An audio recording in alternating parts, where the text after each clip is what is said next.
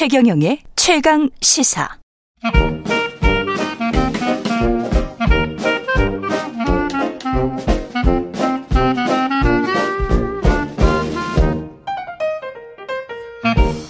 네, 최경영의 최강시사 경제합시다. 월요일은 명쾌한 경제 이야기 해보고 있습니다. 오늘은 박정호 명지대학교 특임교수와 함께합니다. 안녕하십니까? 예, 안녕하세요. 예, 외환 보유액 엄청 줄었다는 뉴스가 계속 나오고 있는데요. 외환 보유액이 정확히 뭐냐, 뭐 이것도 명확히 알고 계시는 분들 많지 않을 것 같아서 외환 보유액이 뭡니까? 네, 좀 설명을 드리겠습니다. 예. 국가나 중앙은행이 경상수지, 즉 무역을 하는데 갑자기 대금 결제가 필요하거나 음. 아니면 환율을 이상하게 움직였을 때 환율을 안정시키기 위해서 또는 국가가 국채를 지급하기 위해서 이런 것들을 위해서 비상시를 대비해서 모아놓고 있는 외환 자금들을 의미합니다. 그렇죠. 예, 단순히 여기선 달러만 들어가는 건 아니고요. 외국인들이 통상적으로 받아주는 것들이 모두 통칭되기 때문에 달러만 여기에 포함되는 건 아니고요. 음. 자, 그러면 이 외환 보유고는 아니 국가는 갑자기 이런 돈 같은 것들을 어디서 갑자기 내는, 만, 만들어내느냐. 예. 예, 간단히 말씀드리면 제일 일반적인 루트는 우리 기업들이 외국에 가서 달러를 벌어오잖아요. 그렇죠. 그러면 우리 기업들이 외국에서 달러를 벌어온 다음에 국내에서 뭔가 돈을 쓰거나 그럴 때는 그 달러를 원화로 바꿔야 되는데 음. 바로 요런 루트로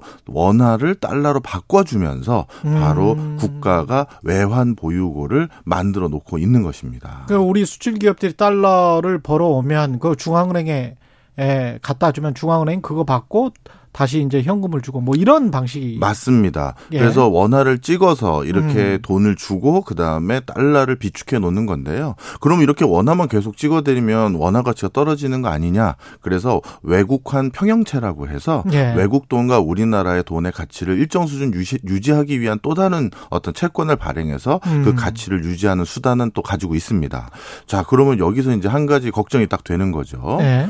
그동안 우리 그 외환 보유고가 이렇게 나름대로 튼실했고 그리고 전 세계 팔 위에서 구 위 수준에 해당되는 외환 보유고를 만들 수 있었던 가장 큰 근저의 힘은 우리의 수출에 수출이죠. 있었던 거죠. 네. 그런데 요즘은 이제 수출에 이제 적신호가 본격적으로 음. 끼기 시작했습니다. 첫 번째는 우리가 이거부터 말씀드릴게요. 우리나라의 이 수출 성적표라는 건 전교 일 등도 아니고 음. 전국 일 등이었습니다. 이제까지. 예. 예. 쉽게 설명드리면. 전 세계 일 등이었다? 그렇죠. 음. 어, 일조 달러 이상의 교역을 하는 나라는 아홉 개 정도밖에 없고요. 예. 그 아홉 개 정도밖에 안 되는 그 국가들 중에서 교역을 통해서 흑자를 보고 있는 나라는 또 세 개밖에 없는데 예. 그 세 개 국가 독일 그다음에 중국, 중국 한국, 한국 이렇게 되는데 예. 한국이 그중에서 경제 규모가 제일 작아요.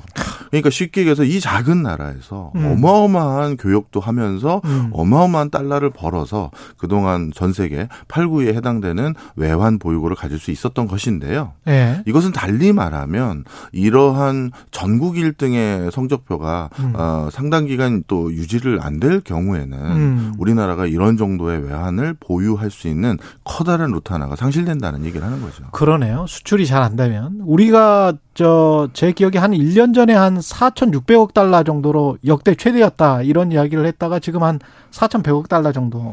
맞습니다. 예. 이제 이것이 이제 문제가 되는데요. 예. 그럼 여기서 자연스럽게 이제 질문이 나오는 게 음. 그러면 교수님 얼마 정도 외환을 비축해 놓는 것이 아. 제일 적합합니까? 이제 이 질문이 나올 수밖에 없는 거죠. 음. 근데 아이엠에프가 예전에 권고했던 것은 적정 적정 외환 보유액으로 삼 개월치 경상지급액 정도를 가지고 있으면 좋다라고 권고했습니다. 삼 개월치 경상지급액? 예. 예. 요걸 기준으로 하면 우리나라는 한 삼 개월치가 어바웃해서 네. 한 천오백억 달러 정도 됩니다. 대략. 음, 네. 그러면 이제 이거보다는 우리나라가 사천억 달러니까 넓긴 한 그렇죠, 건데요. 그런데 그렇죠. 이거는 믿어서는 안 되는 게 음. 아이엠에프의 예전 권고사항인 것도 있지만 이 권고사항대로 삼 개월치 경상지급액만 보유하고 있었던 대표적인 나라가 아르헨티나거든요. 아, 글쎄.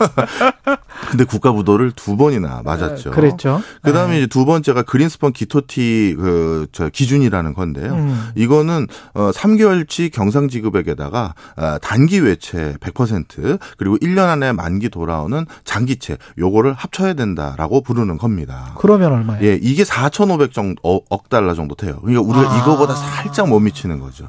그러니까 뭐 지금 당장 약간 당신 나라 위험하니 일단 빚 갚아라라고 한 단기 회체 일 년짜리들 그렇죠. 이쪽에서 채권자가 손을 내밀었을 때 그거 다 갚아줘도 생존할 수 있는 그 정도 수준이 돼야 된다. 맞습니다. 그게 사천오백억 달러다. 예, 사천오백억 달러죠. 음. 그런데 얼마 전에 한은 총재께서 우리가 요 기준에서 살짝 못 미쳐요. 음. 지금 이, 이걸 백 퍼센트라고 했었을 때 구십팔 퍼센트가 구십구 퍼센트가 그 정도 됩니다. 예. 그, 그래서 이제 언론에서 질문을 많이 받으셨는데 어, 본인이 또 아이엠에프에 오랫동안 재직하셨잖아요. 그, 예. 그래서 그런 식으로 답변을 하셨어요. 음. 아이엠에프 내부에서 음. 한국의 외환보유고가 적다고 생각하는 사람은 정말 백 퍼센트도 없습니다. 그렇겠죠. 이렇게 예. 얘기를 하셨습니다. 하셨고요. 예. 그 다음에 그런데 이 네 번째 기준은 이제 좀 우리가 고민을 해봐야 됩니다. 음. 그린스펀 기준이 천구백구십구 년도 기준이고요. 예. 이천사 년도에 비아이에스 그러니까 국제결제은행에서 그렇죠. 예. 권고사항으로 낸 거는 금액이 더 커졌는데 음. 삼 개월치 경상지급액에 아까 말씀하셨던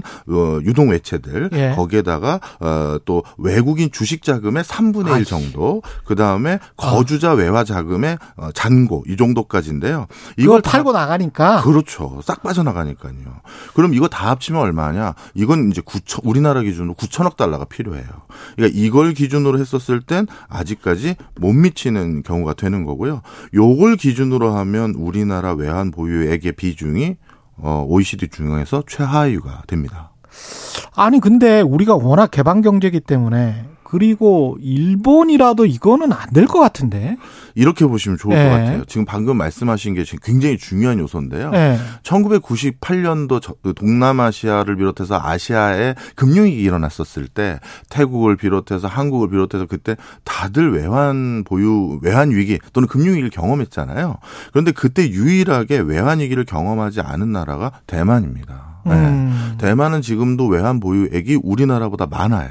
예. 경제 규모는 작음에도 불구하고. 음. 그런데 대만이 그렇게 많은 그 외환 보유액을 보유하고 있는 이유는 본인들 스스로 전 세계에서 대외 의존도가 가장 높고 수출 의존도가 가장 높은 경제 구조니 우리는 아이엠에프나 비아이에스 기준보다 우리의 체질에 맞게끔 더 많이 가지고 있어야 된다라고 해서 어, 그런 위기들을 전부 다 피해갈 수 있었던 거거든요. 음.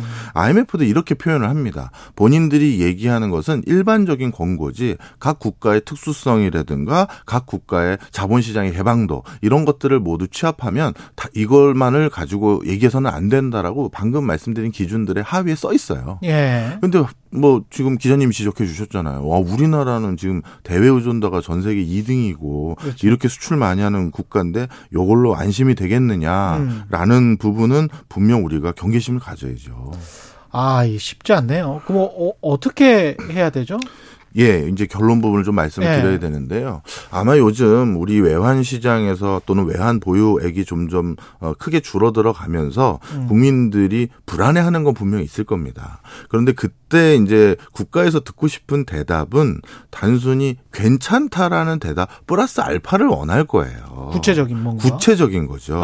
예. 예를 들어서 지금 괜찮긴 하지만 우리는 추가적으로 일 차, 이 차, 삼 차에 이런 방어수단이 있다라든지 음. 이런 대비책을 만들어놨습니다. 라고 하면 진짜 환율도 좀 더 안정세가 더 확고해질 것이고 예. 주식시장에서 외국인들 빠져나가는 숫자도 조금 더 줄어들 겁니다. 음. 그런데 지금은 뭐 괜찮다, 견고하다 이런 시그널만 주시고 있는 게 좀 아쉬운 것 같아요. 음. 저도 지금은 괜찮다라는 데 백 퍼센트 동의합니다. 지금은 분명 네. 괜찮은 것 같아요. 네. 네. 우리 아이엠에프 외환위기 때 그때 그때 외환 잔고가 사십억 달러가 안 됐거든요. 삼십구억 얼마 이렇게 됐었거든요. 예. 그럼 그때에 비해서 지금 사천억 달러가 넘은 거니까 음. 지금은 그때랑 동일하게 얘기할 수는 절대 없어요. 음. 그런데 이제 속도가 점점 빨리 줄어드는 것도 있고 더 큰 문제는 이 실물 부분의 중장기적인 변화를 걱정해야 되는 것과 그렇습니다. 그다음에 또 한 가지는 아이엠에프의 이런 구제금융 시스템이 쉽게 얘기해서 그 경상수지에 포커스가 돼 있다고 보시면 돼요. 이거 좀 음. 설명을 드릴게요. 예.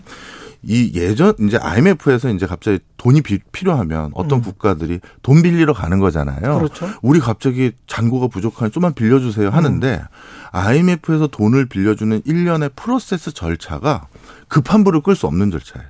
음. 시기가 예전에 그 이 차 세계대전 이후에 만들어진 아이엠에프가 국제교역만, 그러니까 실물 부분으로 돈이 부족할 때를 대비해서 프로세스를 짜놓은 거예요. 아, 그렇구나. 그러다 보니까 쉽게 해서 잔고 입금될 때까지는 몇 개월이 걸리는 게 통상적이죠. 금융이 이렇게 빨라졌는데. 금융은 클릭 한 번으로 돈이 다 나가는 거예요. 예. 하루에. 예. 그런데 그런 시스템까지를 대비해서 그 돈 빌려주는 시스템이 만들어진 게 아니거든요. 그러니까 단기 투기 세력이 만약에 공격하면은 그렇죠? 맞습니다. 음. 그래서 좀 전에 제가 말씀드렸던 아이엠에프 건고라든가 외화비축 건고들을 가만히 보시면 아이엠에프가 처음 만든 거는 어, 경상금액 삼 개월치. 이게 옛날 실물 부분을 기준으로 그러네. 만든 거고 그러네요. 그러네요. 그 뒤에 그린스펀이 구십구 년도에 봤더니 음. 이제 그것만 가지고 안 되겠어. 금융으로 너무 많은 돈이 왔다 갔다 하다 보니까 멀쩡한 국가들이 단기적인 투기 세력이나 이런 걸로 외환위기나 금융위기로 빠져드는 경우가 있다. 그래서 단기 외채까지 보유해야 된다라는 거 늘어났다가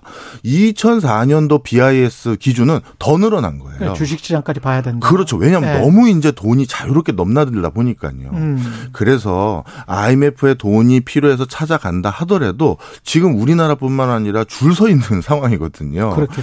일본도 최최 외환 보유가 지금 급격히 줄고 있고 인도도 그렇고 중국도 그렇고 벌써 외환 보유가 줄어서 줄 서 있는 나라가 파, 파키스탄, 뭐 스리랑카, 튀니지, 이집트, 뭐 아르헨티나 등등 계속 앞에 창구에 줄 서 있거든요. 음. 그러니 급한 불 생길 때 달려가봤자 시간이 걸리니 못 끌 수가 있는 게 하나 있고 예. 그다음 두 번째는 이렇게 전 세계에 달러 빼고 지금 모든 그 외환 가치가 다 떨어지고 있는 요 상황에서 육 개월치 내리 그 화폐 가치가 올라가고 있는 나라가 하나 있어요. 음. 그게 바로 싱가포르 달러, 싱달러예요. 싱달러. 네. 왜냐하면 미중 간의 실물 부분에 괴리감이 생기고 중국을 음. 바탕으로 비즈니스를 미국이 못하게 하는 추세가 많아지면서 예. 홍콩을 거점으로 했던 아시아 헤드쿼터들이 전부 아, 싱가포르로 넘어온 거예요. 싱가포르로? 네. 그러다 보니까 홍콩 달러가 국제시장에서 했던 역할 중에 일부를 또 싱가포르 달러가 야. 받을 수밖에 없겠죠. 그러니 지금 같은 상황에서 내리 육 개월 싱달러 가치는 올라가고 있어요. 음. 그다음에 베트남 동입니다.